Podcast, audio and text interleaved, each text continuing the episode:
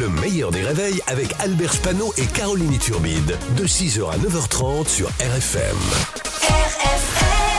Limité à 80, Pascal Atenza. Bonjour Pascal Atenza. Bonjour Albert, bonjour Caroline. Coucou Pascal, notre druide. Ah, À nous. oui, d'accord. Hein Par contre, les cheveux, ça marche pas. Oh, ça va. On me les vole. C'est bizarre. Hein On commence par l'image de Macron qui a fait le tour de tous les médias. On y voit euh, Macron boire une bière cul sec Ouais. avec les joueurs du rugby de Toulouse, vainqueur du top 14. Eh oui, il est dans les vestiaires des joueurs de rugby de Toulouse. Il boit une bière, c'est normal. C'est ça, le rugby. Au rugby, tu prends une bière. Au Tour de France, tu prends de la drogue. À Roland Garros, tu prends une branlée. À chaque sport, sa boisson. Alors dans les vestiaires, il s'envoie une bière Macron tout entière, Ouais. euh, cul sec. Son côté Jacques Chirac, enfin son côté Jacques Chirac, c'est surtout de vivre avec une dame de l'âge de Bernadette. Donc euh, bière cul sec. Bon, vu qu'on s'en est pris 11 avec euh, le 49-3 cul sec, on n'est pas impressionné. Alors il était au milieu des joueurs de rugby de Toulouse avec euh, cette chanson qui est aussi la chanson préférée de Muriel Boll, Églou, Églou, Églou, Églou. Pardon. Alors, alors ce qui est quand même étonnant, c'est de voir, c'est de voir Macron une bière à la main, cul sec, parce que cul sec, c'est quand même la grande spécialité de Bruno Le Maire.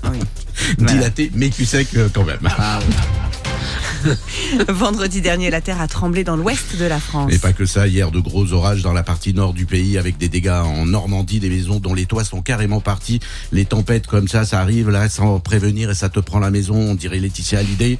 Euh, tremblement de terre d'une magnitude 5,2 à Niort par exemple. Alors évidemment, ça a effrayé les habitants, effrayé et surpris euh, les jeunes. Quoi, ça bouge à Niort? Alors 5,2 c'est une sacrée... C'est une sacrée secousse. Bah, c'est la différence entre Niort et Roland Garros. À Niort, ça s'arrête à 5-2.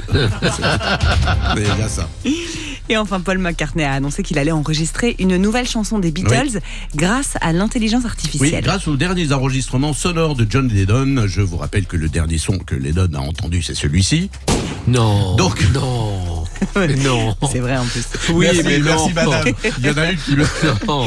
Donc l'intelligence artificielle peut tout faire, même une chanson des Beatles. Alors il y a, il y a moins cher que les- l'intelligence artificielle pour le même résultat. Un jour j'ai vomi un plat de pâte alphabet et ça m'a écrit la nouvelle chanson de Lazara. Donc euh, voyez, c'est pas pareil.